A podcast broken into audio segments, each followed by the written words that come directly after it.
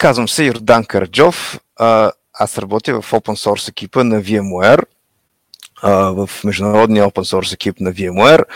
Занимаваме се с специално нашата група с разработване на инструменти за проследяване на ядрото на Linux. Те се използват доста широко в най-различни компании, дори повече извън VMware и се използват най-вече от Linux kernel разработчиците, които по този начин откриват проблеми в системата оптимизации, бъгове и помагат им да разработват ядрото на Linux. Разбрах, че ти си започнал като така, интересите ти в науката първо. А, можеш ли да разкажеш от страстта си към науката, към физиката а, и защо точно физика избра? Аз по принцип от, още от тинейрски си години бях запален по физиката. Завършил съм математическа гимназия с профил физика. След това започнах да следвам физика. Имам докторска степен от Софийския университет. Специалността им беше елементарни частици, като още по време на докторантурата ми започнах да работя по различни експерименти в ЦЕРН, в Англия. След като защитих докторантура в София, изкарах един постдок. Тогава още дори това беше някаква голяма новост за Софийския университет да има постдоци, след което заминах за Женевския университет. Там изкарах общо 6 години, като първо започнах като постдок, после асистент и последната ми позиция беше нещо, което е може би еквивалент на главен асистент в, според българската номенклатура. Но основно се занимавах с развой, с експериментална дейност. Имах преподаване, но всъщност по-голямата част от времето си работех по научните проекти на университета. И в експерименталната физика има страшно много програмиране, особено в физика на елементарните частици. И така по естествен път, може би, преминах от науката към е, реалното програмиране за потребители. В западноевропейските държави и американски университети всъщност това е абсолютно естествено ти да се занимаваш с наука до някакъв етап, след което да преминеш към индустрията и то дори е, е търсен ефект, то не е, е някакъв, някакво такова случайно нещо. По принцип във всички тези университети западните имаш много повече позиции за докторанти, след това се очаква голяма част от тях всъщност да преминат към индустрията.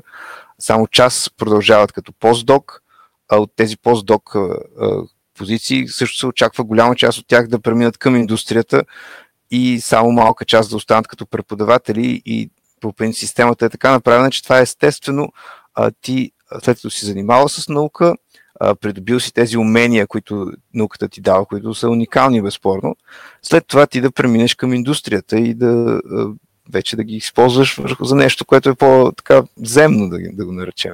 Аз имам семейство, жена с две деца, а, така много обсъждахме, имаше аргументи да се приберем, имаше аргументи а, да искаме да останем.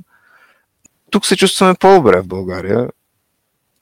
А как физиката ти помага за работата, която вършиш ежедневно?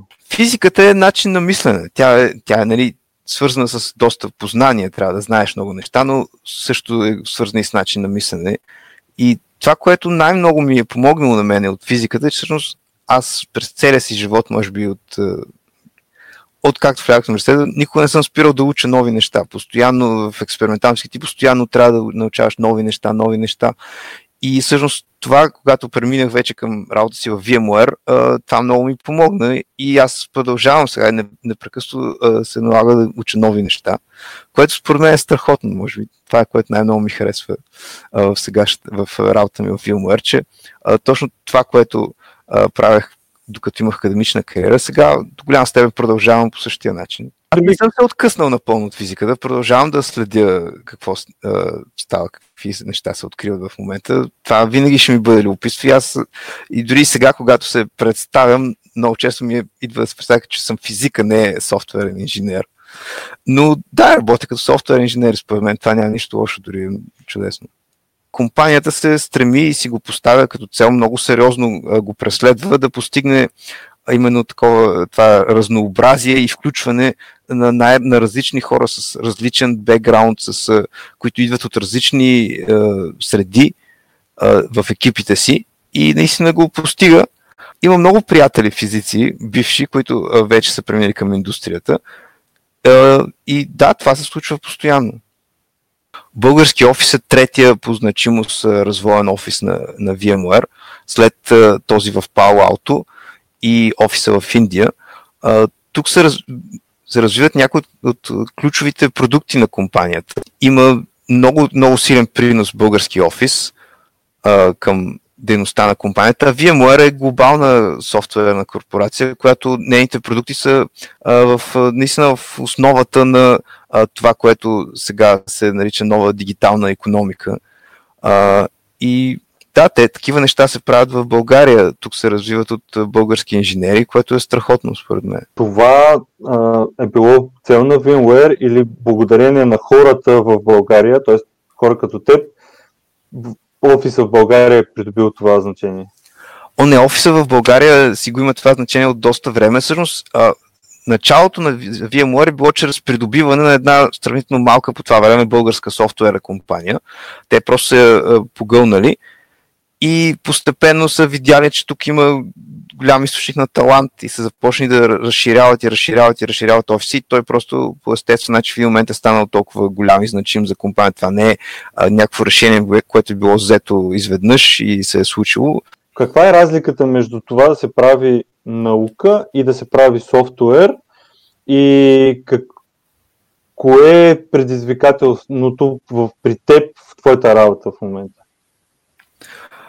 А, значи, по принцип е трудно да се постави някаква а, точна дефиниция това как се прави наука и как се прави софтуер. Има различни а, области на науката, които в различна степен правят а, някакви наистина фундаментални изследвания или по-приложни. А, те имат, разбира се, по съвсем различен начин а, процедират. Но а, в крайна сметка това, което науката е достигнала през годините до идеята как се добива познанието като някакъв ресурс, ако гледаме на него, и как се обогатява, това не е много по-различно от начина по който големите корпорации развиват своята иновативна дейност. И може да се видят много паралели между двете неща, между академичните изследвания и развойната дейност на тези големи глобални корпорации софтуерни. Разбира се, както споменахме, че при науката има много по-приложни части от нея, които изследват някакви неща, които са, свър... са свързани с ежедневния живот на хората и, намират приложение. Има и по-фундаментална наука. А, до голяма степен това е вярно и за развойната дейност в софтуерните компании. Развойната дейност на компанията до голяма степен следва а, тези практики, които са утвърдени в академичните среди. А, има конференции, на които се представят а, всеки представя работата си, тя бъде, бива критично разгледана от колегите му или от конкурентни екипи и трябва да докаже правотата си. Аз специално съм редовно участвам на open source конференции, където представяме това, което ние в VMware екипа разработваме. Отделно участвам, съм участвал два пъти и на закритите R&D конференции, които са вътрешни за компанията, на които се обсъждат само нови проекти, които са все още конфиденциални и не могат да бъдат разгласявани, но до голяма степен се използват същите похвати. Това, което казах, представя се работата, тя се разглежда критично от другите екипи, от другите участници. Трябва да докажеш, че си прав. Там се свежда всичко накрая.